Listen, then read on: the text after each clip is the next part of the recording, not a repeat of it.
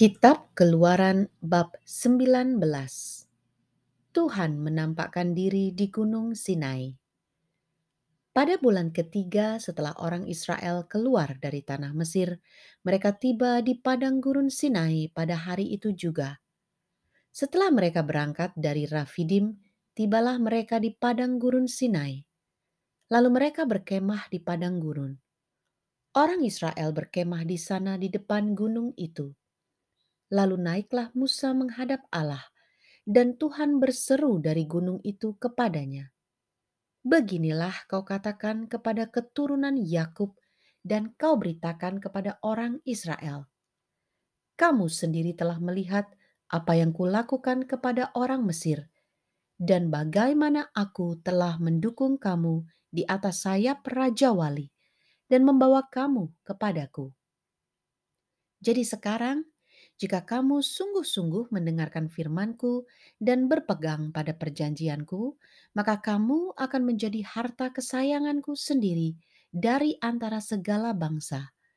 Sebab akulah yang empunya seluruh bumi. Kamu akan menjadi bagiku kerajaan imam dan bangsa yang kudus. Inilah semuanya firman yang harus kau katakan kepada orang Israel Lalu datanglah Musa dan memanggil para tua-tua bangsa itu dan membawa ke depan mereka segala firman yang diperintahkan Tuhan kepadanya. Seluruh bangsa itu menjawab bersama-sama, "Segala yang difirmankan Tuhan akan kami lakukan." Lalu Musa pun menyampaikan jawab bangsa itu kepada Tuhan. Berfirmanlah Tuhan kepada Musa, Sesungguhnya aku akan datang kepadamu dalam awan yang tebal, dengan maksud supaya dapat didengar oleh bangsa itu apabila aku berbicara dengan engkau, dan juga supaya mereka senantiasa percaya kepadamu. Lalu Musa memberitahukan perkataan bangsa itu kepada Tuhan. Berfirmanlah Tuhan kepada Musa, "Pergilah kepada bangsa itu." Suruhlah mereka menguduskan diri pada hari ini dan besok, dan mereka harus mencuci pakaiannya. Menjelang hari ketiga, mereka harus bersiap, sebab pada hari ketiga Tuhan akan turun di depan mata seluruh bangsa itu di Gunung Sinai. Sebab itu, haruslah engkau memasang batas bagi bangsa itu berkeliling sambil berkata, "Jagalah baik-baik, jangan kamu mendaki gunung itu atau kena kepada kakinya. Sebab siapa pun yang kena kepada gunung itu, pastilah ia dihukum mati. Tangan seorang pun tidak boleh merabanya, sebab pastilah ia dilempari dengan batu atau dipanahi sampai mati. Baik binatang, baik manusia, ia tidak akan dibiarkan hidup hanya apabila sangkakala berbunyi panjang, barulah mereka boleh mendaki gunung itu. Lalu turunlah Musa dari gunung mendapatkan bangsa itu. Disuruhnyalah bangsa itu menguduskan diri, dan mereka pun mencuci pakaiannya. Maka kata Musa kepada bangsa itu, "Bersiaplah menjelang hari yang ketiga, dan janganlah kamu bersetubuh dengan perempuan.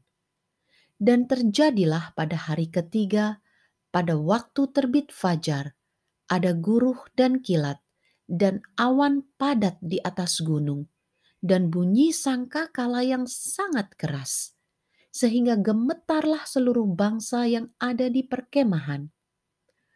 Lalu Musa membawa bangsa itu keluar dari perkemahan untuk menjumpai Allah dan berdirilah mereka pada kaki gunung.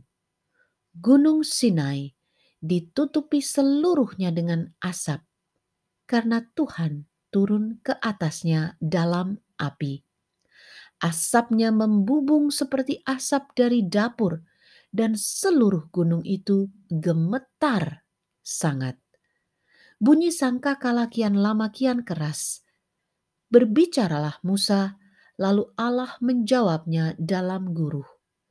Lalu turunlah Tuhan ke atas gunung Sinai, ke atas puncak gunung itu. Maka Tuhan memanggil Musa ke puncak gunung itu, dan naiklah Musa ke atas. Kemudian Tuhan berfirman kepada Musa, "Turunlah, peringatkanlah kepada bangsa itu, supaya mereka jangan menembus mendapatkan Tuhan hendak melihat-lihat, sebab tentulah banyak dari mereka akan binasa." Juga para imam yang datang mendekat kepada Tuhan haruslah menguduskan dirinya, supaya Tuhan jangan melanda mereka. Lalu berkatalah Musa kepada Tuhan, "Tidak akan mungkin bangsa itu mendaki gunung Sinai ini, sebab engkau sendiri telah memperingatkan kepada kami demikian. Pasanglah batas sekeliling gunung itu dan nyatakanlah itu kudus.